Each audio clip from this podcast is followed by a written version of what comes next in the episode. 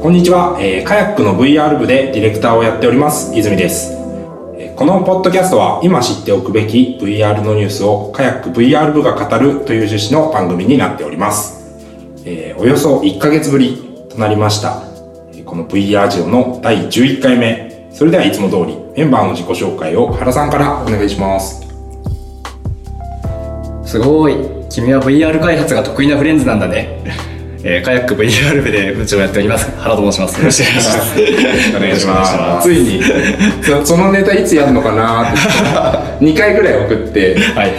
で、まあ、ちょっと1ヶ月ね時間空いちゃったので。まあでも今ちょうど熟成されてる感じですよね。もう今回使うのにちょうどいいタイミングだなと思ってようやく着物のフレンズネタをぶっ込んでいただいて何気にあの前回の水口さんの時にぶっ込もうかなと思ったんですけどいやさすがにちょっと怖くてできないって思ってやめた経緯もあそれ何みたいなね。そうそうなっちゃうとちょっとややこしいです。ねそうなんです、なるほど。はい、そして、えっと、今回はですね、えっと、レギュラーの村井さんが欠席しておりますが、えーゲストの方がおります、えー、ツイッターではのしっぷさんとして、えー目にすることが多い、えーバードインクの代表野代さんにお越しいただきましたこんにちは。ペンギンのフレンズのノシプです。ペンギンのねペンギンのペンギンのフレンズやってる。はいまあ会社はバードっていう会社をやってまして、ははいい、そこで一応代表をやっています。今日はよろしくお願いします。よろしくお願いします。本日はお忙しいところ、えー、遠くはるばる横浜までお越しいただきありがとうございます。はい。で野代さんの、えーやっている会社バード。バードっていうのは VIRD これってちなみにどどういう意味なんですか？話すとちょっと長いんですけど、はいはい。まあ鳥が好きで鳥が好き。まずあありまして、はい。で VR で人の動きをインテグレーションしたいなみたいなのがありまして、うんその VR の間に愛を入れてっていう形で。なるほど。言うので、はい。D あはインテグレーションの愛愛を入ってるってことですね。D は？D は鳥が好き。あ そうですねまあまあ無理やり。鳥と VR とインテグレーションをジャンプしてば、なるほど。いい名前ですね、まあ、でその ViRD ではですね、はい。い、えっといくつもそのアプリを Oculus Store とかまたはそのアプリストアに公開されていて、えー他にも、えっと、早速 HoloLens のアプリマーケットにもえーアプリをもう2つ公開されていますよね。で他にもその受託制作を、えー行っていたりと幅広く活躍されております。そんな精力的な開発を行っている野しぷさんこと野代さんをお迎えして、えー VR と MR の今今とこれからについて、えー話していきたいなと思っております。はい。で今回はですねちょっとそのまあ同年代の開発者の方にお越しいただいたということでなんかここまで何回かこう大物ゲストみたいな感じで我々もちょっと 緊張する回があったので、まあ、今回はですねよりゆるくい。ろいろなお話がえーできればなと思っております。よろしくお願いしまよろしすくお願いします。はい。はい。では、えー早速、えー1ヶ月ぶりの V ラジオということで、えー前回から、えー今日までの間に、えー GDC がありましたよね。で、まず一つ目のトピックとしては、まあちょっと時間経ってしまったんですけども、えー野代さんと原さんが、えー今年の GDC で、おっと、こうなんか注目した発表みたいのはありましたでしょうかという話なんですけども、なんかありましたか？そうですね。個人的には VR とか MR のゴーグルがいろいろ発表されてまして、うんうん LG のゴーグルだったりとか、A さんのあの MR ゴーグルはいはいはいはい。結構自分の中では大きなニュースかなとは思ってますね。LG のやつって割と HTC バイブに近いようなやつですよねそうですね。バイブ1.5みたいな感じがアップ。デートして解像度増えて、でもコントローラーとか激にでみたいな。あとまあつけやすそうですねこれフリップアップでそうです。フリップアップがあるん。ですよ。ああ、なるほどね。開発がすごい今ってオキュラスとかバイブのあの鼻の下の隙間をが頑張って見ながら実行してコードを2行ぐらいならいじれるけど5行ぐらいいじるのはちょっと外そうかなみたいな。そんな感じでやってるのがパカパカでできるようになるのでその辺は楽になりそうだなっていう。なんか他にも特徴みたいなのってあるんですかね？この LG の方とかは。解像度が高い。解像度は若干バイブよりは品質が高いっていうはずですねあとはそう、仕組みとしてライトハウス使ってるってことですよね、これ多分。そうですよね。かなり一緒ですもんね、ねコントローラーとか。なんか、形とかも含めて。そういう意味ではライトハウスを使ってる2つ目のあの VR ヘッドセットっていうことになるのかなバイブとこれっていう。そのライトハウス、あの、えー HTC バイブのあの仕組みがセットアップされている部屋にはもうセットアップしないで使えるっていうことなんですかね。ああ、まあ逆に言えばそういうことかもしれないね。まああの PC 側の、うんあの、ソフトがね。はいるけども。それはいいですね。なんか会社とかで VR 部屋とかがある人たちは、まあ買ってきて開けたらすぐ使えるみたいな。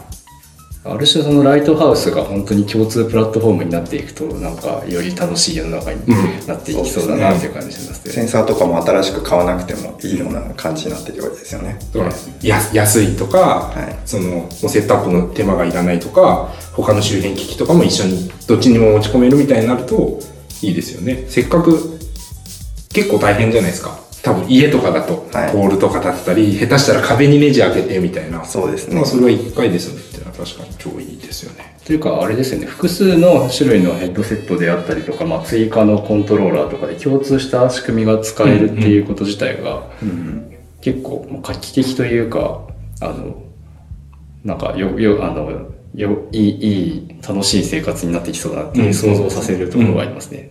あの、PSVR 用、バイブ用、はいオキュラス用っていうので全部バラバラのすべて、あの、すあの、すべてのシステムを一個一個セットアップしなきゃいけないっていうところから一個違った見方というか、体験ができていくかもしれないっていうのはちょっと楽しみな感じですよね。オープン XR の発表とかもありましたけど、その辺でだいぶ企画が同じになっていくなら、そういったことも可能になっていくかもしれないですよね。確かに確かに。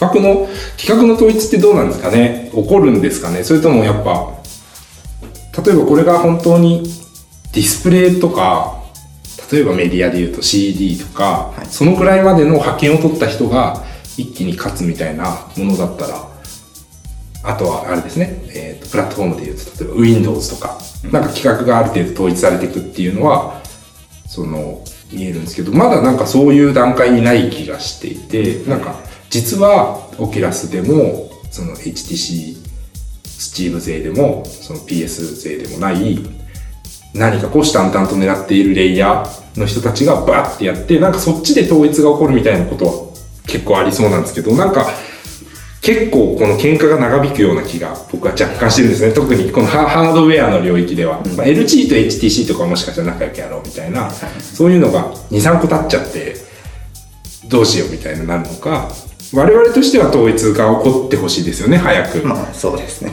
開発する側としては、でその、まあ、ユーザーとしても。あユーザーとしてもですね。はい。そうなんですよね。どうなるんだろうこれって。何に近いんですかね今までいや、難しいよね。その、HTML の標準規格とか、のうんうん。と似たような話かって言われると、だいぶこう、あの、やってることは一緒なんだけど、まだそんなに数が出てないのと、まあ、でも、その取っかかりとして、あの、標準化のの準備が進んでいるっていうことではあるので、むしろ喧嘩が始まるんだったらこれからなんじゃないかっていう。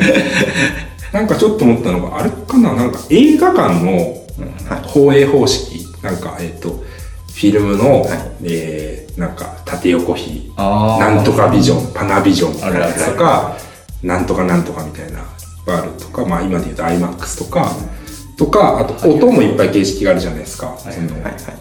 えー、とルーカスが監修している THX とかなんかそういうのとかいろんなそういうのって多分完全に統合されないままこの子までずっともう100年の歴史ずるずるっと来ていて、でそれなりに喧嘩もしているし、そのシネコンで iMAX が入ってるのが1個あるけど他は何々形式、でさらに違う形式も再生できるみたいなその企画がこうすごいバラバラになったままこのままぐちゃってきちゃってるみたいな、でもあれが大変なのは観客や劇場じゃなくて実はフィルムを最終的に印刷するところなのかな。でも今それもデジタルに置き換わってるじゃないですか、で企画がバラバラのまま来てるんですよね。そうだね。これはなんか経済的には効率悪い気がする。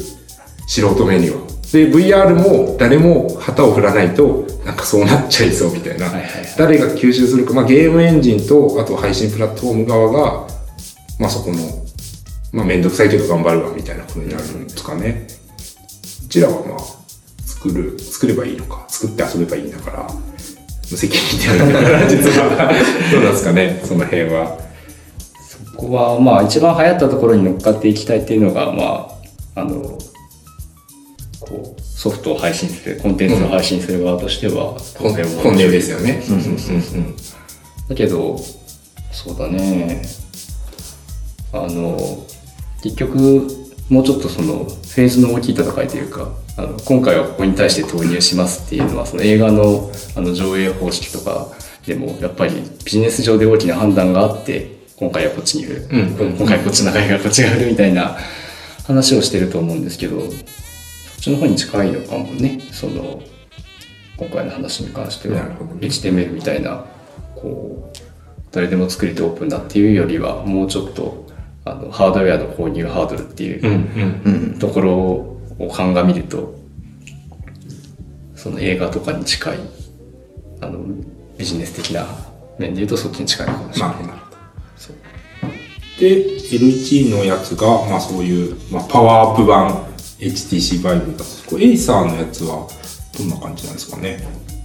こちらは、あの、 HoloLens の、言ってしまえば、まあ廉価版みたいな。はいはいはいこれ VR ヘッドセットではないのですかね？VR ヘッドセットにもなるっていうやつですね。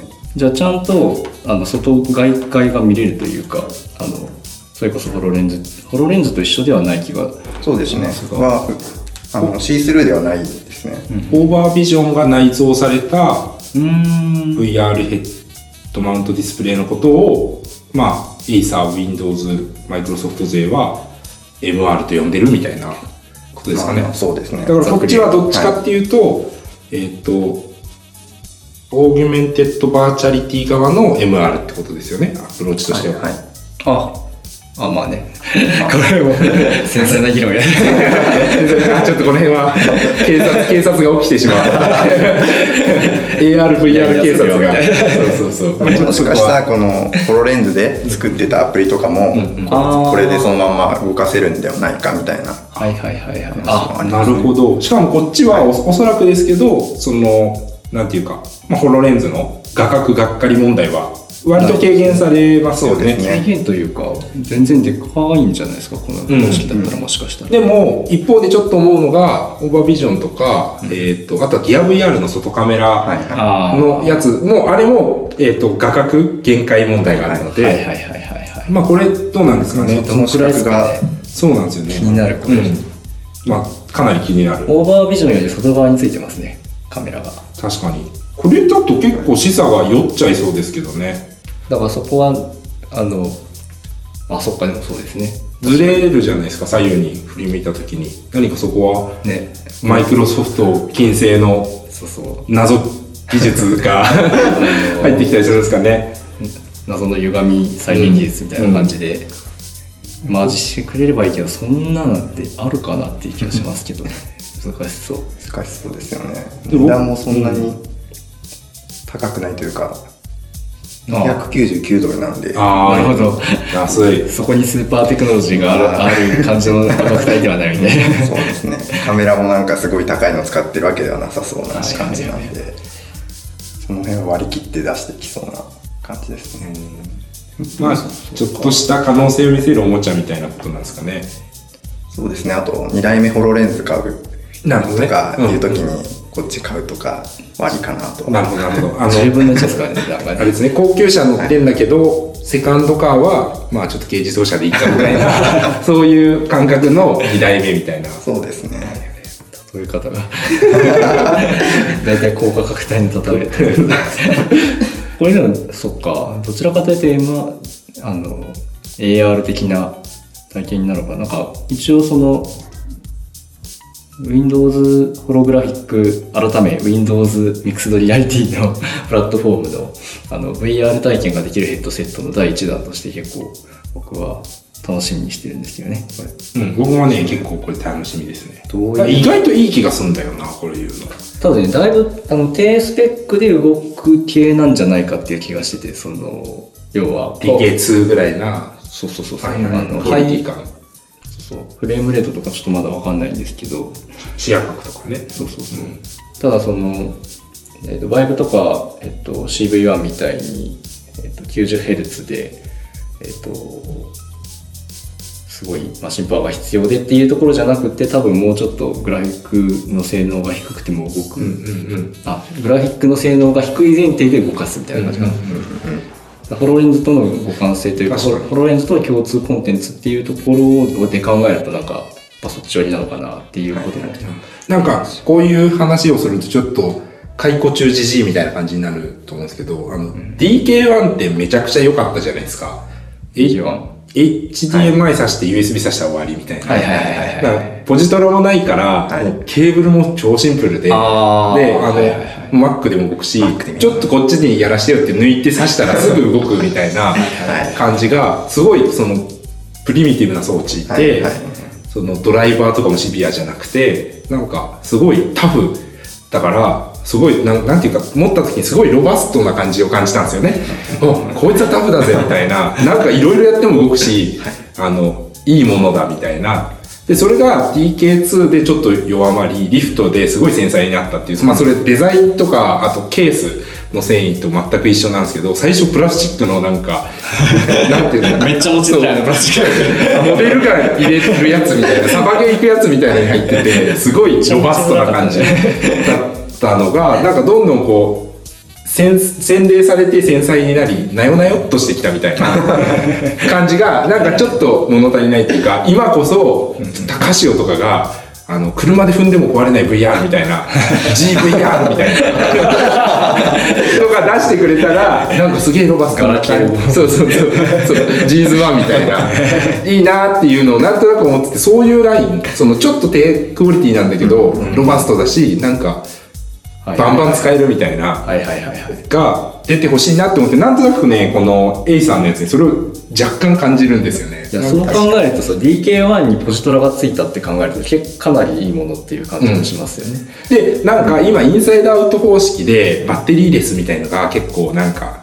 騒がれてて、でも、インサイドアウト方式が来たら DK1 と同じケーブルのことに減らせて、有線でもいいから、それにしてくんねえかな、みたいな、そっち研究してくんねえかな、みたいな、なんかあの、DK1 の時良かったじゃないですか。はい。なんか、そういうハッカソンとかでも、あ、なんか俺の壊れたっつって誰なの貸してみたいな、刺したら動くみたいな、今絶対無理ですよね。バイブでもリフトでも、そんな、ちゃんとちょっとセットアップに30分くださいみたいな。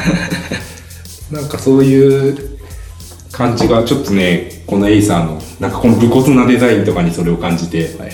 そう、そうですね。これ inside-out かな？な気が inside-out のはずですね。ですよね。だとしたら。そうだ。本当にお手軽であのちゃんとポジトラが効いて十分楽しめるヘッドセットでしかもあのノートパソコンで動くしケーブルが少ないみたいなのがこれでいけてるんだったら、で価格も安いっていう。結構いいいいですよね。いいかも。いいかも。個人で買うならまずこれかもっていうやつがまだ出てないから、はい。まあ今だったらリフトをおすすめしますかね今持ってる PC でで3万円でこれ買えばいけますよみたいなでかつおそらく DK2 とかと同じような思想だったらもっと1080みたいなハイスペック GPU いらなくてみたいななんか、まあ、960とかでも十分動きますねみたいなのが欲しいですもんね。うんうん期待ですねこれは。今今ちょうどぽっかり空いている。しかもこれあれなんですよね。あのこれ行った人はタダでもらってるんですね確か。公園行った人はチケットもらってもらえるらしい。です。そうそうそうそう。マジかよとね。すごいですね。羨ましいですね。ギア VR ぐらいの気軽さってことですよね。ギアあそうですね。うんかかまあ価格されていてもそうだし。いやでもなんかめっちゃサプライズだったみたいで驚いてましたけどね。それに行ってもらった人は。僕なんかそういうこういうなんていうかなんていうんですかこういうカンファレンスとかでそういうのあるじゃないですか、はい。はいはいはい。ああいうのでね得したこと一回もないんですよね。そんなになんかそんなに海外にめっちゃ行ったことがあるわけじゃないですか。もうそんなにない。国内でもあるじゃないですかなんか。あるそんなにあの実機配りますみたいな。そうそうそう。ああまあ Google さんとかは Google とかねたまにやってるかそんなないですね。ねなんか出会ってみたいもんですよね。なんか、スチームのイベントに行ったら、スチームマシンをなんかもらってきたみたいな、はいはいはい前にやったらしいね、昔。あれもすげえなってて、あれ多分、あの、この、A さんのさんのヘッドセットより高くいいんじゃないかなっていう。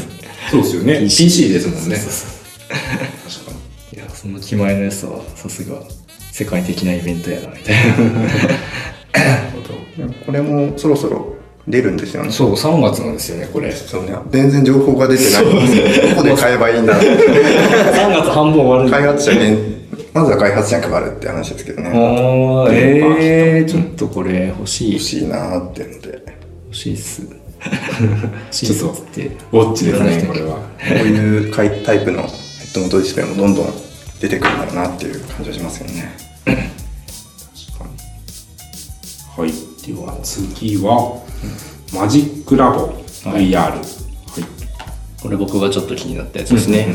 っていうかね、あのあの GDC 結局、あの、ツイートをかけるか、あの、取材記事をかけるかしか、まあできないので、うんうん。取材記事を一通り見てて、あ、これはって思ったやつなんですけど、はい。そのマジックラブ VR っていうのは、えっと、これはそう、SIE さんですね。SIE さんがプレイステーションブースを出していて、うんうんうん。で、そこで、えっと、まあ、実験的に作ってみましたみたいなのを出してたらしいんですけれども、えっと、これがですね、えっと、AI 時代の、えっと、ユーザーインターフェースはこうなるみたいな、うんうんうんうん。要は、興味深い。そうそうそうそう、あの、えまあ、まあ、もう本当にこれはただ記事のあの読みかじりという感じになっちゃうんですけれども、普通、その、まあ当たり前といえば当たり前ですけど、普通のゲームだと、こう、ユーザーが能動的に、えっと、これを選んで、これをややらせるみたいな、うんうんうん。こう、選択してから何かを命令するっていうのが、まあ、あの、お決まりのやり方としてあるんですけれども、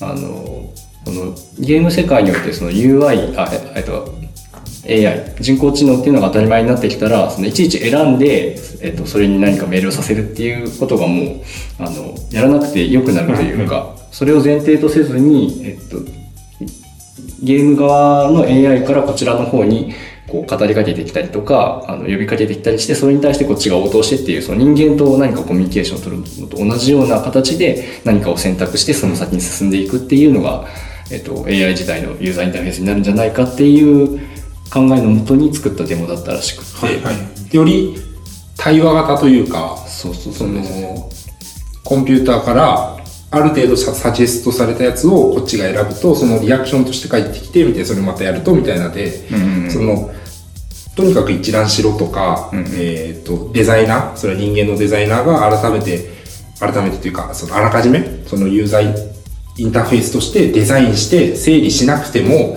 その人との対話の中で最適なルートが見つかるっていうデザインの仕方ってことですよね。っていうのも、あ、そう、それもあるだろうし、うんうん。多分なんかもっと自然にこう、何かを選択したり、その、はいはい。はいこの今いるゲーム空間の中でできることをやらせるっていう意味もあるんじゃないかなと思ってて、その、ここの解説に書いてるのが、えっと一緒にいるキャラクターたちが、あの、ロボットのキャラクターたちがいるんですけど、そのキャラクターたちはその部屋の中に走って鉄道模型をなんか見てるみたいな気になるみたいな感じで、で、なんかたまにピーって音を鳴らすとそれに、それにびっくりしてこう、はって、そのロボットたちがそっちの方向いたりするんですけど、それって結局その、プレイヤーの方も同じようなその鉄道模型に対して、あの、か気持ちを。関心があってそうです。なんで、えっと、ってことは、あの、要は自分と、えっと、そこのゲーム内にいるキャラクターが同じ気持ちを共有しながら、同じものを見ていて、じゃああれが気になるってなった時に、ロボットたちも同じように気になってるから、じゃあちょっと、あの、あれ気になるよね、みたいな感じでちょっと取りに行ってよ、みたいななるほどね風に、そうです。あの、自然にこう、コミュニケーションを流すっていうことができるんじゃないかっていう考え方かなと思っていて。でそれすごい、あの VR、まあ、あの、実際このデモも VR、あの、マジックラブ VR っていうタイトルからもそうですけど、あの、VR でのデモだったみたいなんですけど、すごい体験してみたいなと思うし、まあちょっと、この考え方が自体が面白いなと思って、ねうんちょっとやって、自分でもちょっと作ってみたいなって思わせられましたね。うなずくだけでいいんですね。そうです。指差ししてからロボットに向かってうなずくと、その方向にあるものを取ってきてくれる。だこれが、指差ししてからロボットに向かってうなずくとだと、だいぶ、あの、普通の入力式から離れられてない感じはまだあるんですけど、あの、こう、VR の場合って、その最初に冒頭で書いてあったような、何かをこう、選んで、こう、何かを実行させるっていうのが、だいぶめんどくさいって感じることが多いんじゃないかなと思っていて、で、そこを、そこをより自然な、あの、体験として、こう、VR コンテンツを設計するにはすごい大事な考え方だなと思ったので、これがすごいいいなと思いました。なるほど。出るのかな？これ。PSVR とかで出出してくれるのかああ。セデックとかではであので出しそうですけどね。な確かに。なんか去年のセデックでも、あの、て、えっと、バーチャル上、その、PS ムーブで、えっと、VR 上に手を表現させて何かものをしたましたねねみたいなやつを出してたね。多分それに近いような研究なんだろうなと思うんですよね、これって。基礎研究というか、なんていうか、そうそうそう UI 研究ですよね。VR とかにおける。そうです、そうです、そうです。はい。では次。はい。次は、えー、スプリントベクター。えっと、はい。ゲームですね。そうですねはいはい。これも僕が気になったやつ。うんうん。スプリントベクターは、まあ、あえっと、ざっくり言うと腕を振って走る。腕を振ると 走る。そうですそうですはいはいはい。まあ今まで走るアプローチとしては、まあ、ゲロゲロってなりながら進むやつか、まあ、あとは、勝手に進んで、勝手に進んで勝手に進むやつでもゲロゲロに酔うやつ。みたいなこととか、まあ、ゲームコントローラーであの普通にこう進ませると普通に歩くだけでもだけでも酔うとか。あとあれですねえっとこう普通に動くんだけど、まあ、最近のやつでいうかな回転はさせずにこうずっと同じ方向を向いたままただあの回転は絶対させずにポジションだけ移動させることで言わないようにするとかいろんなアプローチがあるんですけどこれの場合は、えっと、VR のハンドコントローラーを持っはい。てそれで走る、もう腕腕だけ走るモーションをすると、えっと、ゲームの中で走る、うん走ってくれるみたいな。足は忘れるという。いや足もなんならもう多分や動かしていいんですね。こっちだけど足やらなくてもいいし、割り切りとして相当潔いですよね。いやでもなんかそういやこうこうそういうのもありえんなって僕も着想したことがあって、えーあ歩きのインターフェースとして普通に歩く時ってこうやって歩くから手をね、ブランブランとこう、ブランと振り込むように。そうですそうですでそれそれで歩くのもありかもなと思ったけどでもやっぱりちょっとなんかダサいというか あのやらされてる感出そうだなって思ってなんかすぐに却下したことはあったから、じ自分内ブレストでね。それはないな。まあそれを愚直にやったものが出たと。そうなんです。でしかもこれや作ったのがローデータを作ったとこなんで、はいはいはいこれ普通に面白いだろうなっていうことが予想がつくんですよ。だからやっぱりこれ何事もちゃんと試さないとダメだなっていう。これは走ることをメインに置いたからあ成り立ってるモデルかなとなるほどなるほど。逆にチルトブラシとかでこれも必要な UI とかだったら、はいはいはい。それはそれでまた辛いんじゃそうですね。だから、オルトスペースみたいに何でもできるよみたいなこととか、ティルトブラシみたいにハンドコントローラーで繊細に絵が描けるっていうのと混ざり合わない、もうブンブン腕を振ってブンブン前に行みたいな、そういう 突き抜けた。突き抜けた、あの、発想だから成立したってことですよね。まあでも思い、思い立ってやってみたんですよ、彼らはきっとすぐに。はいはいはい。で、ああ、これはなんかもっと雑なクリエイティブだったらいけんじゃないみたいな、はいはい。ブンブンってさ、ブンブン走ろうよみたいな、したら時速300キロだ、イエーイみたいなことになったら成立したってことですよね。そう多分そう、ででゲーム作る時とかって忙しくさせることが大事で、もう脳が麻痺するというか、それにしか集中しないんで、それが相性が良かったかもしれなですね。ワーって疾走感あると、もう足動いてないとか、自分手ブンブンやって恥ずかしいみたいのを、のが忙しいから忘れちゃって、もう楽しくなっちゃうみたいな。そうですよね。そうそうそう。でもだってこのゲーム内容めっちゃ面白そうというか時速300キロのスピードで時速300キロで。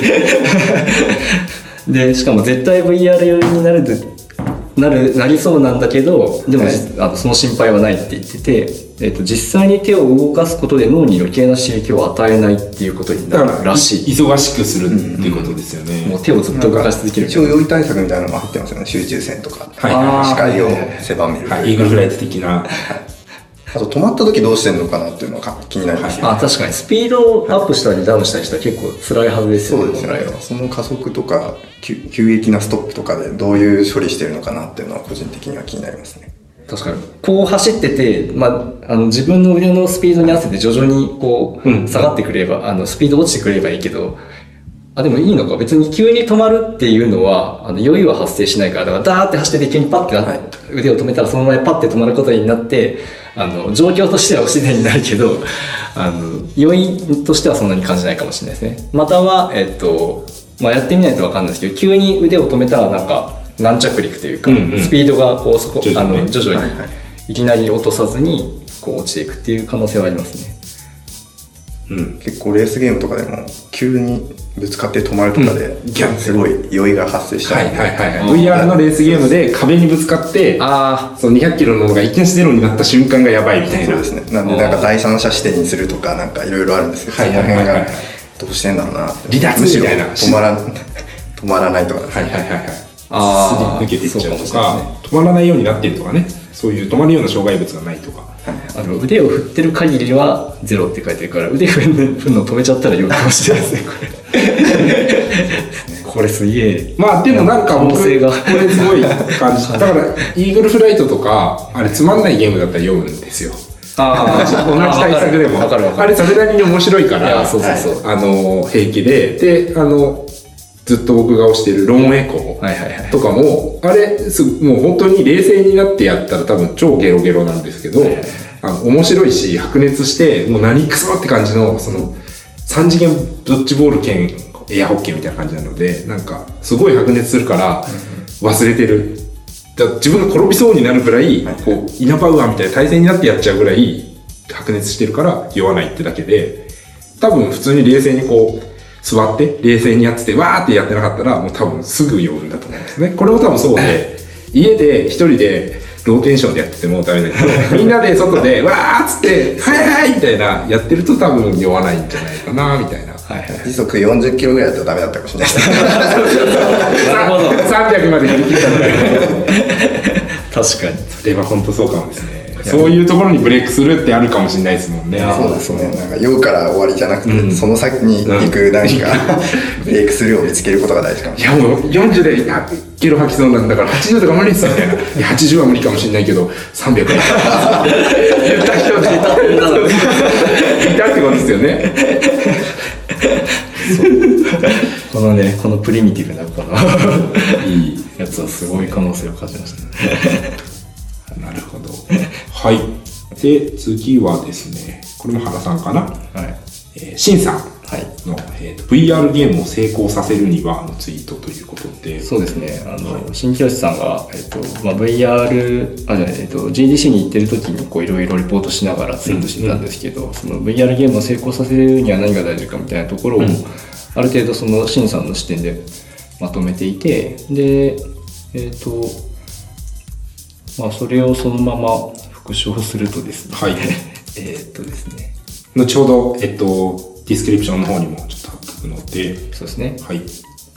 えっとプロトタイプ開発を早めてテストをして検証を繰り返しコアメカニクスをまず作ると、うん。でその上で VR 内でのレスポンスのディテールを期待を超えて作り込むと、まあ、簡単に言うが、期待を超えるというところですよね。まあ、そこまで行くまでやりきるみたいな感じですよね、でさらに続くでで VR はマーケティング手法は明快ではないので初期ユーザーとの対話が非常に重要で,、でリリース後もアップデートの意見をアップデートして意見を聞きつつあリリース後もアップデートを意見を聞きながら繰り返していくと、でそそのそして口コミを起こせるようなソーシャル機能を追加していくと、だからもう全部愚直な感じはあるんですけれども、えっ、とまあ、あるある種他のゲームとも変わらないというか、ん。あの近代的なゲームのあのヒットヒットをさせるための方法だとは思うんですよ。特にその、えーと口コミを起こさせるようなソーシャル機能を追加していく。その口コミっていうところをうまく設計していくっていうのもちゃんと考えなきゃいけないというか、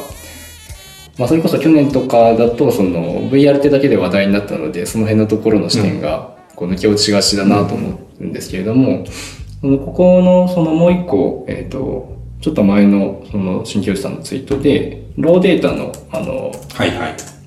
えっ、と、セッションを見た時の、えっ、と、ツイートをちょっとしてて、で、大きくせ、ローデータがあの大きく成功した要因の一つがコミュニティマネジメントっていうのがあってはいはいはい。でそのローデータに関してはコミュニティマネジメントの専門の人を置いてで開発初期からユーザーに関わってもらってたそうですね。うんうんうんうんで Steam のグリーンライトかな？とレディットであのユーザーの意見を募って開発を進めていたようで、うんうんうん。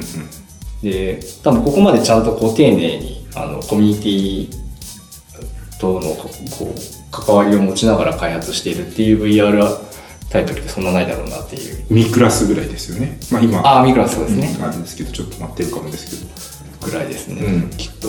そのオープンにして半分オープンにして招待コードを送りまくってそのレポートを上げてもらってあとは要望を聞くっていうのを、まあこのローデータはやってるってことですよね。あと多分ミクラスの方が多分だいぶ後だと思うんですね。ローデータ多分。そっかそっかそっかそう。そうミクラスそうですよね。開発規模と長いですもんねこっちは、そうミクラスの時点ですでに、えっと、リリースされてなんか多分去年の末とかだとなん、えっと、いくら売り上げてすごいみたいなニュースになってたはずだから、1週間ぐらいで1億とかそんな数字出てましたね。そうそうそう。なんであのこうまだまだそんなにマーケティングとかこう他の人が意識してないうちからローデータの開発陣はこうちゃんと意識して取り組んでたっていうのが成功の要因本当そうですよね。だから今その、まあ、どのコンテンツどのエンターテインメントにも言えると思うんですけどそのもうユーザーっていうのが、えー確実になんていうか開発者とユーザーじゃなくなっていて、開発時にもユーザーはこっち側に来てほしいし、で出た後もうそれを広げるのはユーザーの人がやってくれるから、そのいかにそのユーザーコミュニティを作るかみたいなことが特に VR はそのまあ今インターネットってやっぱそのテキストと画像で最近の映像が入ってきたのがようやっとなのでそのまだ VR 的なものをシェアするには、まあ、最近 Facebook がそれにより充実させますよみたいなのあったんですけど VR 的なものをまだ直感的にシェアする。時代にはなってないと。で、まあ基本はまだテキストだし、で、僕のお母ちゃんぐらいの世代でやっと画像みたいな。で、僕の姉ちゃんぐらいの世代で動画みたいな。で、VR をシェアできるようになるのはいつ頃なんだろうみたいな。それがある中で、その、要するに、マーケットが定まらないとか、手法がまだないっていうか、まだその、マーケットがないんですよね。ユーザーが少ないんですよ、圧倒的に。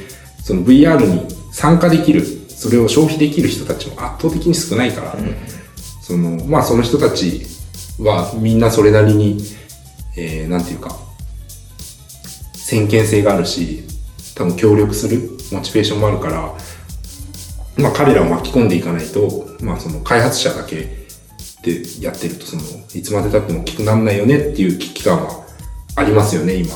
まあ、カヤック VR 部としても。その、なんか、ユーザーコミュニティが結構キーになるよね、2017年以降っていうのは、ずっと思ってる中での、このね、その、マシンさんが上げてたツイートは、ああ、やっぱそうだよな、みたいな。やっぱ世界的な潮流そうだよな、っていう、なんか答え合わせになってるというか、はいはいその感覚はありましたよね。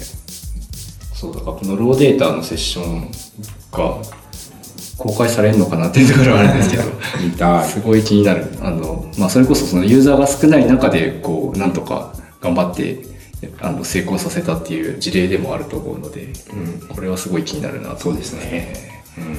いやなるほど。という感じで、まあちょっと遅めの GDC 気になった話なんですけども、あなんか高いらしいですね、GDC って。え？4日間 ?5 日間？そのぐらいでしたね数十万円するんですよね？あで、チケットだけでってことですか？そんななんか聞くところによると。あそうなんだちょっとまあ来年は行きたいもんですね、これ。プレスで入りましょう ラジオやってますラジオやってますはい。じゃあ、ありがとうございます。でですね、えっと、次は、えっと、野代さんに、えーお聞きしたいことなんですけども、えーまあ、まずはその、まあ、今、バードという会社を、えー立ち上げられていて、まあ、精力的に VR と MR の開発を行っていらっしゃいますが、えーこれまでのその、経歴みたいなのちょっとお聞かせいただけますか？はい。はい。そうですね。だいぶ前、昔からとかでもいいですあ、だいぶ昔からでも、もうなんだったら、小学校から 1980何年みたいな。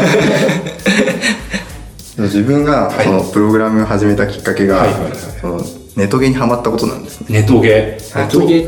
何ですか？タイトル差し支えなければ。レッドストーンっていうタイトルなんですけど、ちょうど自分が10年前ぐらいってすごいネトゲが流行ってて、ラグナロクラグナロクとか、うんうんね、カフェとかで。ネガフとかでやってたじゃないですか。で、それにすごいハマって、で、あの当時だったらパソコンって自分で組んだ方が全然安かったんで、か、ベアボーンが一番安いみたいなのありましたよね。ベアボーンってありましたよね。ベアボンって何ベアボーンってなかったっけなんか、なんか半分出来上がったみたいなやつ。そうそうそう。本当だ、ベアボーン PC って出てくこれ CPU とメモリだけ買うのが一番安かったですね、僕。僕の高高専時代。知らない。スクラッチだとちょっと高いんですよ。いいものができすぎちゃうっていうか。はいはいはい。そうそう。はいはいはいで。5万ぐらいでまあ最低限組んで2万ぐらいか追加すればもうだいぶうん。ネットゲーなら余裕で動くみたいはいはないマシンが組めたんでそれを中学の頃に作ってたんですよはいはいはいはいでそこからもうどんどんボットとか作ったりとか始めてはいはいウェブとか立ち上げてやったりとかそれでどんどんネットゲーにはまっていつはいはいつプログラムにもはまりつつ。でちょうどその当時 PSP とかもはいはいはい。中学時代あったんですよなんでそれでいろいろなんかゲームとかもやったりとかして、PSP ってちょっとはいハックハック流行りましたもんね。そうですね。あ、そうなんだ。なんかカヤックのサービスでもなんかありましたよ。えそうなんですか？サービスというか、サービスというか、あの、ぶっ込み11っていうすごい、1年間で何十個、何百個、99個、99個サービスを作ろうみたいなチームがあって、多分それの中にね、PSP を使った何かみたいなのとかもありましたよ。えー、知らねえ。え、そうそう。音、音、ああの、の、動画見るとかなんかそういうレベルだったんあ、ですよ。そう。はいはい。で、そそれであれですよね、いろいろなんか、そうです自分で組んだやつ組んだやつとか動かしてとかして。すごい恵まれた環境にいたんで、でモンハンも出てたんですよモンハンも出てたモンスターハンター PSP で。あ、やはい。そうなるとやっぱりゲームにはまはまってく。る、あー。ちょうどね。ちょうど。なんか、あれですね、ガチで、ソードアートオンラインを地で行くみたいな、中学生みたいな、中学生、あ高校生みたいな。家でも家では MMO で、うん。はいはい。学校行ったらモンハンみたいな。家がしかしない。生活友達と学校ではモンハンして、そうです帰ったら、その、インターネット上の友達と MMO をやるみたいな。そうですそんなすごいそんな生活を続けてたんで、はいはいはい。高校中退したんですよ。すごい。なんか、それも、わかりやすいですね。展開が。もう状況的に仕方ないなっていう今考えると。フルタイムのゲーマーだったってことですよね。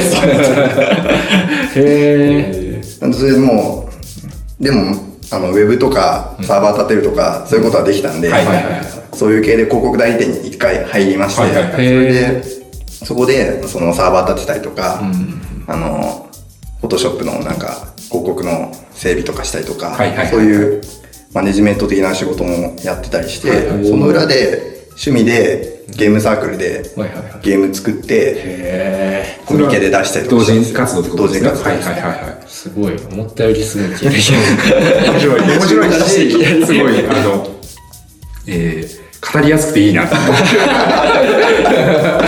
あの、珍しいんだろうけど、あある意味定型というか、なんか芸能人とかにいそうな定型感。あ、はい。はいはい。そうですね。すごいエピソード。そうそうそう。よく聞くすごいエピソードですね。でずっとゲームは作りたかったんですよ、はい。でゲームのエンジゲーム開発者にはなりたいなって思ってまして、でゲームサークルやってて、でもうそろそろゲーム会社行けるだろうみたいな感じで、ゲーム会社に転職しまして、そこでまあ 3DS とかのコンソールゲームの開発に関わったりだとか、あとはそのその後にウェブ案件とかもどんどん増えてきまして、ちょうど mixi でサンシャイン牧場とか流行った頃あったじゃないですか。ミクシーゲームですね。はいはいはい。そういう mixi のブラウザでゲーム作ったりとかして、でそこからまあソーシャルゲームに片足突っ込んでみ始めて、それでその mixi ゲームの廃れるのと同時に、そのモバイルアプリというか、うんそのスマートフォンが出てきたから、スマートフォンが出てきてネイティブアプリのソシャルあれもスマートフォンだけじゃなくてモバイルのあガラケーの頃から、はいはいはいはい。ドラクエとかすごい流行ってた頃ですね。その頃から、その、会社自体が結構新しいことに取り組んでるくれる会社だったので、それで自分も、その、まあ、 mixi の経験があるんで、当然、いやー、移動して、で、それで開発すると。かなりがっつりどっぷりゲーム開発者。そうですねそうですね。ここ10年は。うんうんえ、コ、コンソールから始まり、はいえっと、SNS ゲームやり、はいからモバイルやフィーチャーフォンやり、だけやって、一通りみたいな感じ。でもコンソールは本当にかじった程度ですけどね。うんまあ、ちょっと入ってお手伝いして、うんうんで、次コンソール行くかなと思ったら、新しい新規の案件入れてもらって、まあ、サーバーもできるっていう話あったんですね。ああ、そっかそっかそっか、そっちのスキルがあるから、そうですちょっと手伝ってよみたいな感じで。って。その当時はき気持ちはコンソールやりたいなってあったんですけど、今考えるとまあ良かったかなというか、うんうんうんなるほはいどまあ確かに。確かに。はいそうですね。最先端ですもんね。やっぱそっちの方が。そうですね私としても。で、そこの会社からまた転職しまして、うんうん。結構自分転職してるんですよ。で、そこから DNA 大阪っていうはいはい会社に移りまして、はいはいはい。それで、あの、もともと埼玉出身なんですけど、それであ、DNA 大阪の立ち上げで。のタイミングで転職して、はい大阪に大阪に行って、そーこでソーシャルゲームとか、へあの、本当にスマートフォンアプリとか作ったりしてましたね。え。埼玉から大阪。で、大阪にしばらくいたんですね、その後。なんで、DK1 とか出た時とかも、東京にいなかったんで、そんなになんか。熱が、イベントとかも参加できなかったんで、熱がなかったんですよ。で、その VR 始め、自分が始めたきっかけが、日吉ジャンプっていう、あ、った。意外なタイトルが出てきた。人気の伊藤さんが作られてるタイトルで。本当に最自分の VR の最初ってあの iPhone4 うん。をなんかよくわからないプラスチックの。箱スコでもないそのみたいな。800円ぐらいで売ってて本当あの YouTube のあのトラッキングというか、固定の映像を見るやつに使われてるやつああ、そうか。当時はまだ別にそんな箱スコすらも出て、箱スコぐらいはあったそう。みたいな感じかもしれない、カードボードねカードも出始めたとかそんな感じじゃないですかね。今でこそなんかいろんな会社からこうバンバン出てるけど、多分当時はそんなになかったかもしれない。確かに。まあ、そうです。そんなにっていうか、あの、ヘッ,、えーとヘッドヘッドトラッキングというか、あの VR 見る用じゃなくて映像見る用のこういうやつはあったけどみたいな。そうですそうです。それなんか面白そうだから買ってみようって思って買って、で YouTube の見てあ 3D に見えるって思って、うん。その後にあの日吉ジャンプやってみたら、はお横も見えるじゃんみたいな。でジャンプしたら飛べ飛んで。でしかもすごいあれみんなに見せやすいというか、ん。すぐ分かって体験できて面白いなっていうので、おー。で他にもそういうアプリ作りたいなって思ったらちょうど Unity を業務で使わってて、でそういう SDK も本当に Google が出してるような SDK じゃないんですけど、出してる会社さんとかもあってありましたね。それでポンって入れたら普通にトラッキング置いてじゃあアプリ出してみようってところででそれで最初に出したのがダイブゾンビっていう周囲からゾンビが出てくるホラー。ホラー系の よくある系の。それはプラットフォームとしては、Google と iOS で。Google の Play と iOS で。えっ、と、箱スコみたいな形で最初作った。そうですね。はい。出して、そこがまず VR の始まりなるほど。それって今も公開されてるんですか？されてますね。だいだいぶ？だいぶゾンビ。だいぶゾンビ。じゃあちょっとそれも貼っておきます。うんうんなるほど。で、その時はまだ大阪で開発していて、で、スパジャムっていうハッカソンに出たんですよ。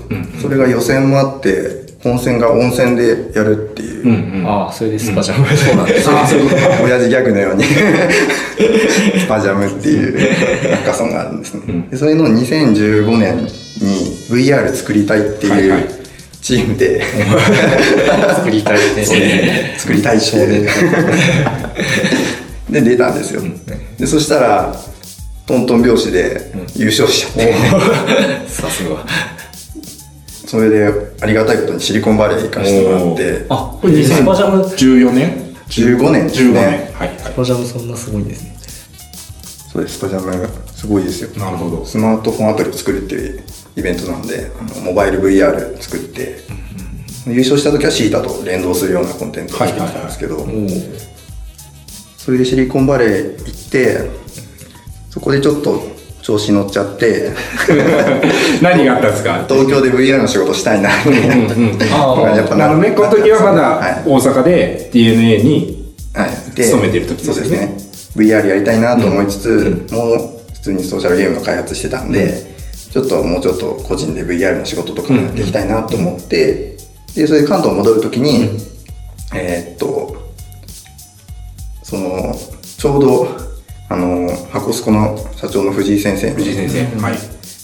理研に誘っていただいて、で、藤井先生がその VR 関連で言うと、まあ、SR なんですけど、研究されてる研究室があったので、そこでちょっとお手伝いをさせてもらいつつっていうところで、配属しさせてもらってそ。れで関東のそのし、はい仕事の礎というかそうですね。つながりとかをそれで理研に転職するタイミングで、あの、こっちに引っ越してきたというか、戻ってきたっていうなるほど。どなんかこう聞くとすげえトントン拍子でいい人生だな みたいいや、まあ、なねね、すごい。最初にエリートコースというか。いやいやいや、そっか 最初最初に高校蹴ってる。まあ逆にこの実力だけでのし上がっててすごいなというふうに思いましたけど。叩き上げ感というか。叩き上げ感ですよ。ね。それでまあ、独立してやっていきたいっていうのがあったので、それで自分もちょっと会社を立ててやりたいなっていうのがあったので、去年の7月ですね、はいはい。ちょうどバードっていう会社をですね、立ち上げて、はい。ああ、結構じゃあ最近。最近ですねあ、でもまあ、理研に来たの、来て、来たこと自体が割と最近そうですね。考えたら。一昨年末なんで、あ、すごいすごい転職しまくって、ホッパー。ジョブホッパー。で、でついに社長みたいな。そうですね。で、あの、あの、今の妻、結婚してるんですけど、はいはい。あの、10年付き合ってるんですよ。へえ。それは、だから普通だと大学の友達とか聞くんだけども。あ確かに。高校の友達で、高校の友へ達ー。中退した？中退する前から。から付き合って。て付き合ってて、中退した時は怒ってた向こうは？いや、怒らないですよ。でもその奥さんは残ってたんですよね、い。や、もう学校も別で、あそういうことか。そうです。はいはいはいはい。バイト先で知り合ったみたいな感じはいはいそれで、その、10年間付き合ってたんですけど、なかなか安定しないなっていう。ところで、じゃあもう一番安定しない時期に結婚しようみたいな感じで、本当に会社建てる、建てた1週間後に結婚したんですよ。そのドラマっぽくないですかなんかどうせ安定しねえんだから今日結婚しようみたいなそういうことですよね。なんかはい今じゃないほ本音で言うと周りがうるさかったっていうか、そろそろ。そう。10年も付き合ってると周りがそろそろ結婚しないのみたいなのあります。し。なるほどね。まあまあね。確かに。10年も結婚してるし、別に。付き合ってるしね。ね、仲が、仲が悪いわけでもないし、結婚しちゃいなよみたいな。なりそう。すごいですね。大阪に行った時とかは、一緒に行ってますね。あ、一緒に行ってるへえじゃあずっと同棲されてる？そうですね。ああ、へえ。いや、それは結婚しようってなりますよ。そこまでね、ちゃんと付き合ってくれるのね。タイミングがなくなっちゃうっていう。なるほいや、面白いです面白いですねいや、どうんすごい。そうなんですよねなんか最近ツイッターでよくこのシプさんっていう方見るなって、去年あたり思ってたけどそのそれこそなんですかねオキュフェス？旧オキュフェス？とかの時はいなかったよなみたいな。なんとなく、そのあれ？誰なんだろう？みたいな。そうそういうことですね。だから結局去年の頭ぐらいからこう関東に参戦されたっていう、はい。そうです。なるほどなるほど。そういうことか。まあじゃあちょっと今後ともよろしくお願いします。はい。でですね、えっと、野代さんが、まあ、作られているアプリ、まあ、これあのバードの、えっとまあ、ページ、ホームページの方でも確認できるんですけど、まあ、ちょっと一つ傾向があるなと思ってまして、まあ、我々もすごい興味のある、クリエイティングイン VR for VR。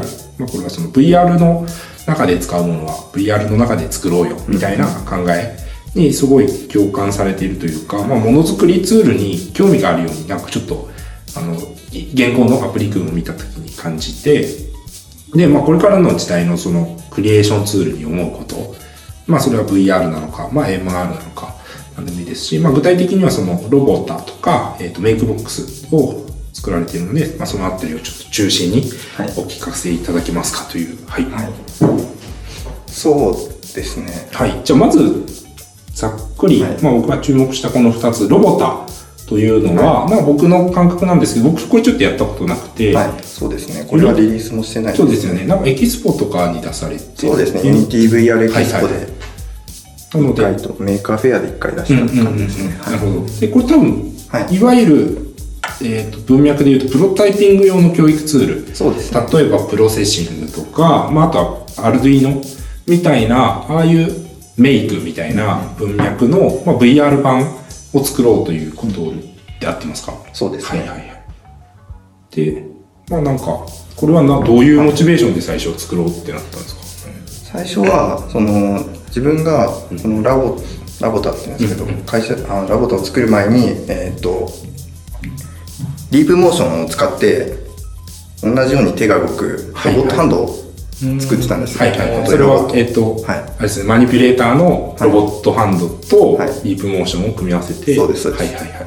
でそのあの最初の冒頭で話した感じの通り VR でインテグレーションしたいっていうのがあったじゃないですか、はいはいはいはい。あれがのコンセプトがまず作ってたのがそれなんですね、うんう。んっていうのがあのジェンキンスとかってわかります、ジェンキンスは、あのーウェブで開発のために開発ツールで使う、はいビルドをしてくれる。はい。ビルドを勝手にうん。ジョブを頼んだら勝手にしてくれたりとかジョブをなんか何個も登録しといてみたいな、はい。そういうのをリアルなものを作りたかったんですよ。リアルジェンキンスというか。なるほどね。ああえ？なんでコードを登録すしておいて、はいはいはい。でそのコードの通りにロボットが動かしてくれる。ああ面あ、白い。僕も興味あります。だから朝、例えば、えーっと、部屋を片付けて、えー何々を下準備して、模様替えしといてって言って、外出ると帰ってきたら終わってるっていうようなはいはいはい。ことですよね、究はい極系で言うと。だからその、今日のレシピとか、自分の部屋のその間取りっていうのをインターネットからダウンロードする時代が来る、クラウドから落としてくる時代が来るみたいなのの、そうですそうです。なるほど、はいはい。のプロトタイプを作っていたんですよ、でそそのプロトタイプを作っていくうちにそのサーボモーターとかいろいろ買ったり、マイコンもいろいろ試してみたりとか、あとプロトタイプ1号を作った後に2号を作る時って、どうしてもそこについたモーターが欲しくなるんですよ、同じやつを1個買ってもいいけど、ゴミが増える。が、この1号機を、その、まあ、最初の子供をぶっ壊すのは忍びないみたいな。そうですね。はいはいはい一。回壊したらまた復元するのも大変だしみたいなところで、これを電子データ化できないかなって思って作り始めたのが、その、ラボタっていうコンセプトのはいはいはい。あ、じゃあ、結構自分用のプロトタイピングツールとしてそう欲しいなっていう。ですね。それをまずは考えてこういう需要はあるだろうなっていうのは考えました。で、その VR 空間でやったら、ある程度物理シミュレーションもできるので、そのサーボモーターがこんぐらい上がらないとか、電流がこんだけ足り足らないとかそういうのも数値化して視覚化して見えるじゃないですか。確かに。で、あとはそうですね、まあ、物がいっぱい取り出せるのは、そこは本当に物理の法則に従わずに、そこだけ嘘ついたりとかもできるじゃないですか。クロならクローンもできるし、浮かすこともできるし、はい都合よくその、強度とかも作ったりできるんですよね。そうはいはい。右手作ったら左手コピーでできたりとかするじゃないですか。で、判定みたいなね。そうですはいはいはい。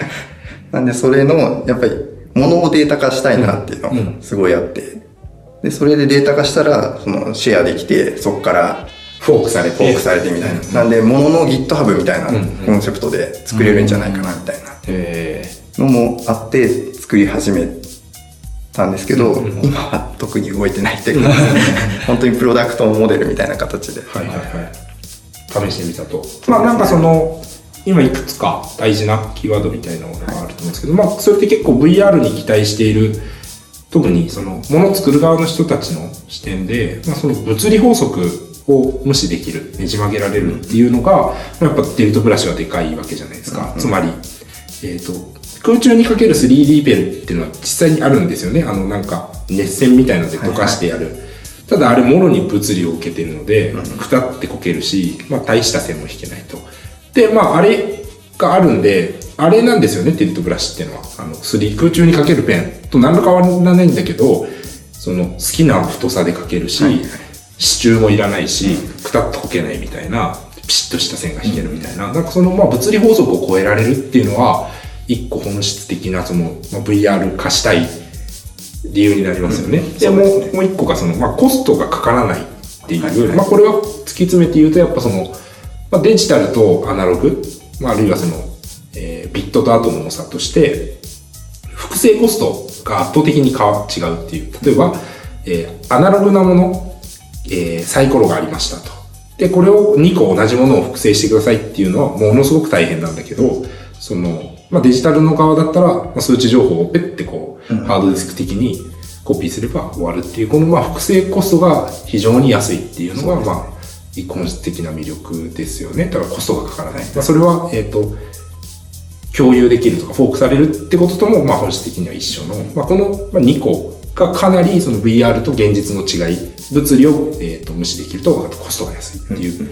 まあ、それを、まあ、もうすでにその、かなり早い段階から注目されて、だから VR を使うとお得感があるし、えっ、と、煩わしさも減るって思ったってことですよね。そうですねはいはいはい。なんかそこがちょっと結構早いなっていうか、まあ我々、我々は最近やっと気づいたみたいな、なんか最初はゲームだわーとかホラーだとか人を驚かせるとか感動させるみたいな、かなーと思ってたけど、まあでもそれ以外もいっぱいあるなみたいので、思ってて、なんかそれは、どうなんですかね？どういう境遇がそうさせたというか、どうなんでしょうね。うんまあもともと VR 好きで、うん VR で何かやりたいなっていうのが念頭にうんうんあったのもありますし、やっぱりその VR でキラーコンテンツになるのってやっぱり継続的に使ってもらえるコンテンツだと思うんですね。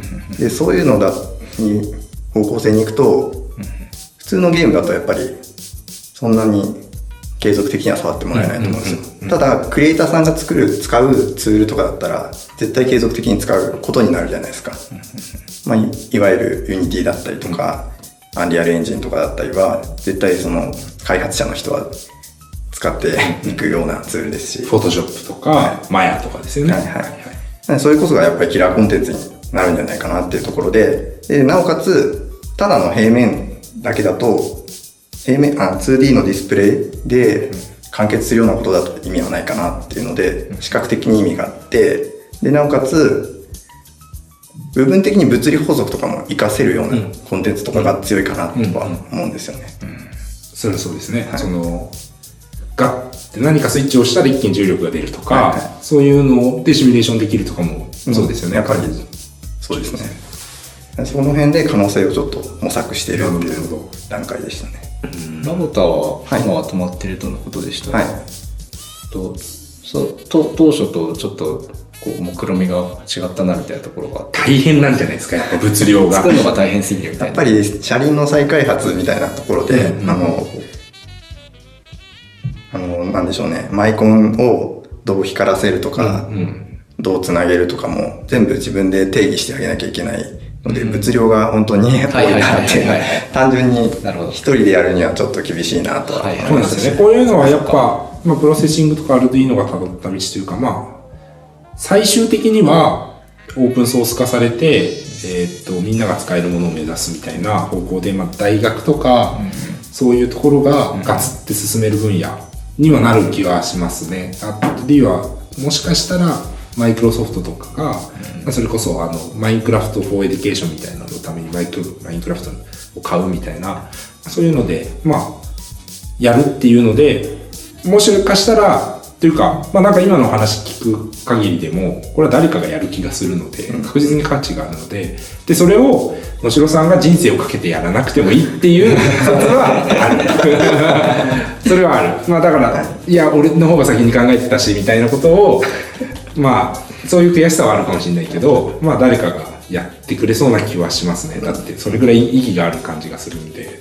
バイアウトでバイアウトできればいいそれがね、一番美味しいですよね。でも、バイアウトするとこまでつく作り込むのに、やっぱ、数千万ぐらいのか、まあ、あでも1億クラスの、なんか出来になってたら向こうも、まあ、ここまで追いつくのに半年かかるか買っちゃうかみたいな形はあると思うけど、それこそ一人で半年マジでしゃかりきって頑張ったやつを、まあまあ売れる場合も結構あるとは思いますよね。うん。まあ実際ちょっと触れないので何とも言えないですけど実際本当に触ってすごかったらそれもあり得るっていう感じ。で、ただまあどこが買うかはちょっと確かに教育機関とかが作りそうな感じもするけど何とも言えませんよね。アルディーノとかもあれも割とボランティア的に確か作られてたようなプロセッシングとかって気がするんでどこだろうな。でもはそうそのちゃんとそのシミュレーションとして有益あのなんというか本当に便利というか、ん。VR でそれあの電気回路を組むことで確実にメリットがあるっていうちゃんとツールになってるっていうのはすごいなと思う、それそうああいうとかかもしれないしれないですね DMM メイクとかあっち系とか。ああ、なるほどね。DMM とかももちろんありますよね。あとニコニコのあのなんとか N, ん？N コーだったっけ？あのオンライン上の高校とかありますね。あ、はいはいはい。そういうところにすごい相性が良さそうっていうふうに思いますね。とかとか。まあでもすごいですね。なるほど。まあ、それがロボター。で、まあ、えっと、もう一つはですね、メイクボックスですね。まあこれはいわゆるボクセルモデリングツール、ボクセルエディターとかですけど、 Qubicle とか、あとは最近フリーの MagicaVoxel これの VR 版ですよね。はいはい。これはどういったモチベーションで？そうですね。あの、VR でモデリングってすごい直感的にできるなっていうのを、うんミディアムとか、うん Oculus のミディアムとか、 Tilt Brush 触ってると、これでモデリングができたら、もうマヤとかブレンダーとかプログラマーが覚えなくても、うんある程度の形は作れるなって思ったんですよ。思ったし、ワクワクしましたよね。僕も、僕もね、あの、1年ぐらい、はいあの、Z ブラシはい。をやろうかな、みたいな。自分でモデリングできたら、相当早いな、みたいな。プロトタイプとかもパッと作れんじゃん、みたいな。はい僕ディレクターなんですけど、その、まあ、こういう、こういうのだよとか、すげえ伝えやすいみたいな。絵も下手だけど、はいまあ、Z ブラシとか覚えてたら、パッと組んで Unity に取っておいて、こうパパッと成形してパッと見せれるみたいな、はいそういう夢を描いてた時期があり、はい。Z ブラシやろうと。はいはい。で、あの、PC に入れてたんですけど、会社に余ってるやつがあったから、まあ一向にやらんと。むずいな、これ、みたいな。2秒でむずいみたいな。C ブラシのハードル高すぎるけどね。だからなんかモンスター的な伸びたやつみたいな。なんか、あの、リピート、四角がリピートされて、もう、うわーってなって、もう、コマンドセットで戻んないみたいな。消すしかないみたいな。C ブラシだって Maya とかに使い慣れた人ですら値を上げる感じがあるんですよ。そうでいわく付きのやつそ。の、なんていうか、しこりのように、自分の人生でやりたいことみたいな、3D ススカルプティングみたいな持ってた時に、 Oculus のミディアムを触って、はぁみたいな。これなら俺でもできるみたいな。直感っていうことはこういうことやみたいな。で、もう Z ブラシアンインストールして、僕はミディアムを待つみたいな。っていう、わかります、その感わかりますうんうん。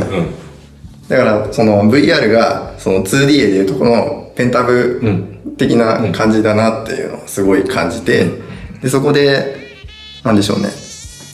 ペンタブが来て、その、絵がすごい自由に描けるようになって、なんか、その絵をどっかに投稿してみたいな流れになるじゃないですか。でそれで多分ピクシブとかは発展していったと思いますし、なんでその、受け皿をまず作りたいなと思ったんですよ。チルトブラシで作ったものとか、クイールで作ったものとか、そういう VR 空間に作ったモデル、簡単に作られたモデルを、じゃあどこにアップロードするのっていうと、今、あの、海外のサービススケッチアップとかしかないじゃないですか。そうですね。ほぼ一強ですね。はい。日本人の強みを生かせるような、なんか、二次とかの作品ですかね。二次利用コンテンツとかの、そういうプラットフォーム的なのを、なるほど。まずは作りたいなっていうのを思って、で、それで最初にメイクボックスの、これ VR コンテンツだけじゃなくて Web サービスもやってるんですよ。はいはいはい。なんで、えっと、モデルを投稿できるサイトを作ったんですね。ただサイトを作るだけだと、ちょっと、なんでしょうね、人が集まらないなと思いまして、じゃあそれをモデルを投稿できるソフトウェアを作ろうっていうところで、ソフトウェアを作り始めて。ただクイールとか、チルトブラシとか、あと、せあの、ミディアムとかには、これは真面目にやったら勝てないなと思ってまして、じゃあもうちょっと振り切って何かやろうかなっていうところで、ブロックでモモデリングするソフトを作るなら、まだ枠があるなとは思いまして、で、そこの差別化というか、ので、一応、メイクボックスっていうのを作ってみたっていう。なるほどね。今、なんか、これすごく筋がいいというか、まあちょっと全然上から目線でなんか、はいないんですけど、あのー、まあ世の中で結構 3D ってローポリが流行ってるじゃないですか。まああれはい一個、その、何か、情報量が過多なものを見るのが、目も脳みそも疲れちゃってるから、どんどんシンプルになっていくっていうので、まあマテリアルデザイン的な、その、まあ、デザインシンプルになっていくみたいな、ボタンも塗り色ベタでいいみたいな、まあ、そういうのと近いっていうのも一個あるんですけど、もう一方で、その、まあ、 Unity とか Unreal Engine がボンボン出てきて、その、あ、俺もゲーム開発できるかもみたいな、その趣味のそのゲームクリエイターがめっちゃ増えた中で、で、まあその、なんていうか、3D のかっこいいモデルは作れる気しないけど、ローポリのもんだったら作れる気がするとか、ああとはもうボクセルのものだったら俺も作れる気がするっていうので実際にみんな結構作れるんですよねボクセルのものっていうのは。綺麗な絵が描けなくてもざっくりのその、えーと、ピクセルアートだったらなんとなく作れるみたいな。バーって描いてポチポチ修正していけば、綺麗な線は描けないけど、いい感じのフォルムは作れるみたいな。なんかそういうのに近くて、その、まあだから、ボクセルの、ボクセルモデリングツールって結構増えてきてるじゃないですか。で、それでできたモデルをつく使った、その iPhone のゲームが増えてるじゃないですか。うんうん、そう、そういう流れっていうのは、やっぱそのみんな作り手に回りたいこの時代に、絵が描けない人、モデリングができない人も、その、作らせてあげるみたいなのが多分そのマジカボクセルとかで、で、まさに作られてるメイクボックスは、それのさらにその 3D 音痴の人たちはマジカボクセルも大変なんですよ。はいはい、あれなんかこっちから見ると変だなみたいな。もうちょっとよくわかんねえなみたいな。俺の頭の中でこれが 3D で再現されないみたいな人がいるんですよ。まあ、僕も結構ダメなんですけど。でもその、あれですよね。VR 空間上だったらもう嫌おうなく理解しますもんね。顔振って、あ、こういう形だよねみたいな。ここちょっとフォルム足りないみたいな。それがすごいいいし、これすごい使われるようになるよなっていう予感がしてますね。うん。してます。はい。はい、本当ですか？このミディアムとかツルトブラシとか触ってみても、やっぱり難しいは難しいんですよね。難しい。もうちょっと簡単で形が作れるボクセルなら、なんでしょうね。本当に一番簡単なモデリングツールとして確立できるんじゃないかな、確かに。いうのを、そこを狙ってますね。なんで、中学、小学生とか中学生がマインクラフトで今遊んでるじゃないですか。そこからなんか、インヒーでゲーム作ってみたいとか、アンリアルエンジンでゲーム作ってみたいっていう子が、そういうところでメイクボックスで簡単にモデリングして、で、そこからモデルを読み込んで、なんか、ゲームとか作れたらすごいいいじゃないですか。その流れはすごい綺麗ですね。その子供たちがそのブレンダーとかマヤで、なんか、ジェットブラシとかで挫折しちゃうよりかは、なんか、ポコポコ楽しく組んで、剣とかバーって作って、キャラもバーって作ってみたいな、そういう世界を目指したいなってところで。素晴らしい。素晴らしいです。志が。すごいし。素晴らしい。もともとじゃあ、 Sketchfab 対抗のものとしてメイクボックスを考え、はい、最初はその、初めはそうですね。あれですよね。えー、 Sketchfab が DeviantArt だとしたら、メイクボックスはピクシブみたいな、その、日本へのローカライズそのカルチャライズしてるみたいなとこが違いますよね、きっとね。まあ、日本だと対抗はニコニリッタイそうですね。あ、あるんだ。ニコニリッタイ聞いたことあるわ。まあでも、でもまあ、でもニコニリってあるけど、日本でもやっぱりスケッチハブの方が有名な雰囲気はあるかな。そもそも多分 3D、そうでもないか。俺が 3D 上げてる人は多分、スケッチハブ行ってますね。MMD とかだったら、ニコニ立体とかの方が多いんじゃないですかね、やっぱり。そう。僕がニコニ立体見なさ知らなすぎるだけかもしれないですけど、なるほど。スケッチハブあれですよね、その、スケッチファブはね、ちなみにめっちゃよくできてますよね。いや、そう、ね、昔点でしょぼかったんですけど、なんか1年ぶりぐらい見たら、あの、P、えっと、PBR か。PBR っぽい光とか再現できるようになってて、うん、なんか異常に進化してて、うわ、何これやばいみたいな。設定とかがすごいしやすいみたいな。そうそう。あと、あれですね。えっと、前やってたよね、あの、チルトブラシからスケッチファブにエクスポートするあ、はいはい。あれもね、なんかね、どっちが対応したのかわかんないけど、かなり楽にいけるようになった。昔全部剥がれちゃったから、そうです一、個ずつあったんですけど、なんか最近やった時、バッて入れたら、もう全部名前とかが、もう、もう一瞬でアサインされて。増えてるんだと思いますよね。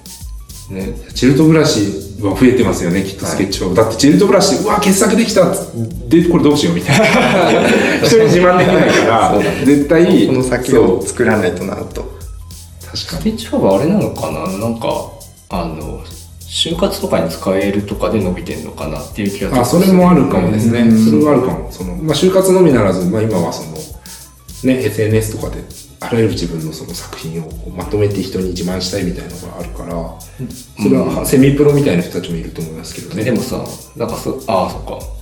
同人活動的な、うん、そうあの機能の充実が異常だなと思って、うん、ここまでやるにやって思った時にその多分チルトブラシとかその組む相手側のメリットがあるかもなと、うん、ツールを作る例えばそのもしかしたら、まあ、全然内情は知らないけどオートデスクとかだったらあのスケッチハブと組むメリットがあるからちょっと出資するとか、ひょっとしたらそういう動きもあるかもしれないと。うん。あとは普通にあそこまで質が高いからしなんか伸びそうじゃないですか。これから 3D の時代間違いないんで、その相当出資されてんじゃないですか、獲得してんじゃないですか本当あれだよでも出来たての頃は本当に微妙だった。ああまあこうこうだよね、WebGL ってこんなもんっすよねみたいな感じだったのがなんか今では信じられないクオリティになってる。あと Windows でも今度 Paint3D が出るじゃないですか。出る。そうだ。でそれもなん普通のか統合さできるサービスも作ってるみたいな、えマイクロソフトが。なんで、ライバルがいっぱい。その辺でどうなっていくんだろうなというか、なるほど。まあ住み分けはあると思いますけどね。ちょっとスケッチファブはちょっとすでにかっこいいというか、まあ、なんかクリエイターが集まってる YouTube よりも微妙って感じじゃないですか。ああそうね。すでに。まあだからそこはあると思いますけどね、ニコニコ動画的立場が。うん。いやそうなんですよ。なんか期待しちゃうなみたいなその辺のね。でもメイクボックスはさっき言ったそのよりビギナーからアクセスしやすそうっていうのと、そのマインクラフトでこう子供たちのイメージにこびりついこびりついたというかあのインインプリンティングされたあのボクセル的なローポリゴンのキャラクターたちがそのまま直感的に形にできるっていうなんか綺麗な流れができるとすごいいいですよね。良さそうというか、そうですね。日本のそんなイメージが湧きますよね。VR の未来はメイクボックスにかかってる。子供たちをいかにこっちに取り込むかみたいな、下手したら普通になんか子供たちの方が VR でものづくりしてる世界になるかも。しれない。そうか。もだから VR ネイティブ世代がやってくるわけですよこの後、13歳リミットが。まあおそらく僕はもうおそらく平気ってなってくる緩和されていく方向になると思うんですけどそのえっ、と目目の問題については。少なくともその後何の報告もないので、まあ、徐々にこう3歳ずつぐらい落ちてって、まあ、7歳ぐらいまで OK かなみたいな、なると思うんですよ。向こう10年ぐらいかけてねその時にね7歳の登竜門メイクボックスみたいな立ち位置でも本当に5年後ぐらいとかにはなんか募集要項にミディアムとか書いてありそうな可うんうん能性はありますよね。いやありえますよそれはうん3年後にあるかもしれないですよね。あるかもしれない。その、普通に、あれですよね、デッサンみたいな、必須デッサン、ミディアムみたいな、あると思いますよ。だって、うん、全然、全然それぐらい革新的なあれですからね。うん、そうですね。というところで、まあちょっと我々カヤックとしても、まあカヤックの企業理念が、あれなんですよ、作る人を増やすみたいな、まあ、そのフォークリエイターな活動は基本的にすごい共感できるというか、そうそう。その辺も含めてかなり野城さんの動きはいいなみたいな。期待したいなという、まあ僕も今ねちょっとその音楽をちょっとペイント分野はもうはい。競合がいるなと。でまあその 3D のボクセルモデリングとかももうメイクボックスとかがあるんで、まあちょっとちょっと音楽方面行こうかなっていうのでまあ今ちょっとあ、VR で。そうあありですね。頑張ってますね。はい。ということで、いろいろお話を聞いてきたんですけど、ちょっと最後に、えっと、まあ、野代さんあのバードインク立ち上げられて、まあお仕事としても VR、MR を専業として、うまくその、回しているというか、言っているようにすごい傍から見て思うので、まあ、特に最近その VR で仕事がしたいとか、VR で飯食っていきたいんだみたいな、まあ、開発の、開発者の方とか、まあ、大学生、学生が増えてきているなっていう中で、なんか彼らにアドバイスとか、もうこうしたらうまくいくよみたいなことがあったら、お聞かせいただけますか？そうですね。まあ、ただ自分の会社もうまくいってるかって言われると、うーん、自ハックしていろいろ模索してやってるっていう感じなんですね。はいはい。まあ、成功例では全然ないんですけど、まあ、ただその今って VR とか MR で何かしらのコンテンツとかリリースしたりすれば、それなりに注目してもらえる立場にはあるかなと思いますので、ちゃんとそういうアウトプットと、あと行動をちゃんと起こしていくことが大事かなと思うので、自分はもう、あの、ブロックに勉強もしてこずに、ここ中退。中退してそのまんま行動しまくってアウトプット出してで今会社立てたりとかもできてるので、そういう動くことがまず大事かなっていうのはすごい感じますね。あとはまあツイッターで見てる限りですけど VR 界隈って結構狭い。狭い。狭い。あそこあれ作ってたんだっていうのは全然回ってきたりとかするんで、まあなんかそういった意味でもやっぱり結果出してでそれで僕ら VR さんとかパノラさんとかの VR メディアに取り上げてもらうことがすごい大事かなとはちょっと思いますね。人手が足りてないと。なので、それをウォッチしている人手が欲しい人たちは声かけてくれるってことですよね。仕事を回してくれるというか、ですね。自分も Twitter とか Facebook 経由でお仕事をいただくことが結構あるので、ああ、そうなんですね。そういうのもやっぱりそこら辺のつながりだとか、ちゃんとあのアプリ出してたから何々できるだろうみたいな感じでお話いただいたりするので、その辺は大事だなと思ってますね。アウトプット、行動。はいそうですよね。割と当たり前なんですけど、あの、多分昔は本当に半年とかやんないと人に見せれるクオリティというか、なんか全然わかんないみたいなんだけど、今はその、ありがたいことに、多分一週間で全くコンセプトが伝えられないことってのがもう全くないと思うんですよね。つまり、昔は半年ぐらいかかったかもしれない。その自分の中に湧いてきたこのイメージとかを、えー人に伝えれるものを作るのに。でも今は本当に、それがいいアイデアだって思って突きす、なんか突き動かされてやって、一週間以上かかんないと伝えられないアイデア、あんのかな？あるか。それこそノーベル賞取るみたいなやつはダメですよ。なんか紙を噛んで、紙を噛んで作んないと、その、俺の中に湧いたこのアイデアが証明できないみたいので、紙を噛んで作らせてくださいっていうのは、まあそれは20年かかりますわ。でもまあそういうんじゃないのであれば、まあ、 Unity とか駆使すれば、1週間ぐらいで大体のものはモックが作れますよね、きっと。それって伝えられなかったら多分モックで欲張りすぎてるとか、なんか分解するのが下手とか多分そういうことですよねコンセプト。そうですね。なのでまあそこに、まあ、1週間ぐらいモチベーションを持つだろうっていうことで、ガーッと進んで出しちゃうってことですよね、はい。世の中に。そうですね。アイデアを溜め込むのはなんか自分的にはあんあんまりやりたくないというか、もうどんどんアウトプットしてって、でそしたらその先に多分作ったらそれでまた新しいアイデアとかが浮かんでくるんで、なんか思いついたらとりあえずメモ帳にメモして、で、一晩寝て起きて面白そうだったらやるみたいな、なるほどね。そんな感じでやってますね。あそこに客 今は結構あれさらりと言ったけど客観視するための方法として、はい。一晩寝かすっていう。一晩寝かして、嫁に聞いて、面白いと思うみたいな。あなるほどねいや、思わないって言われたら、うん、そうかなみたいな。バツンとしながら、こいつ分かってねえなとか思いつつ、もう一回ちょっと客観に入って、そうそうそう。うんすごい、なんか、いろいろ自然体でやってる感じがしますね。うん。なんか、そういうことなのかもですね。うん なんか、そう、ああの、うん、力んじゃダメだよっていう。考えたら作ってアウトプットして、そしてあのツイッターやフェイスブックで人とつながってまあすごいあのこう淡々と言うと普通のことに思えるけど割と結構頑張んなきゃいけないやつですからね。そうなの。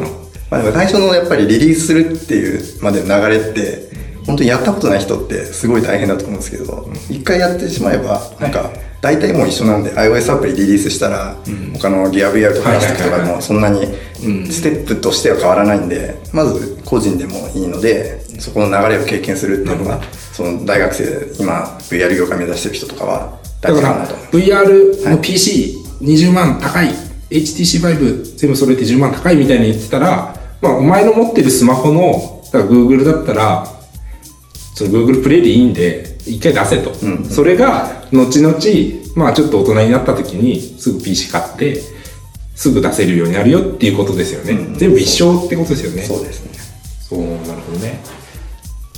うん、そんな気がします。VR やりたいから俺はアプリとかやらんとか言ってる人はね、ダメな気がします。そうですね。あくまで手段なんで。うん。確かに確かいや面白い経歴も面白いし 考え方もすごくシンプルなんだけど、なんか自然体ですよね。なんか前よりがあんまりない感じがすごい、うん説得力がある。うん好きなものを作ってるだけなんで。そう好きなそういう、そういうこと、さそういう、らっとさらっとそういう発言。うんいいですね。なるほど。はい。じゃあまあそんな感じで、そろそろまあ1時間15分ぐらいはいはい、良い時間なので、では、えー本日はお忙しいところありがとうございました。こちらこそありがとうございましたありがとうございました。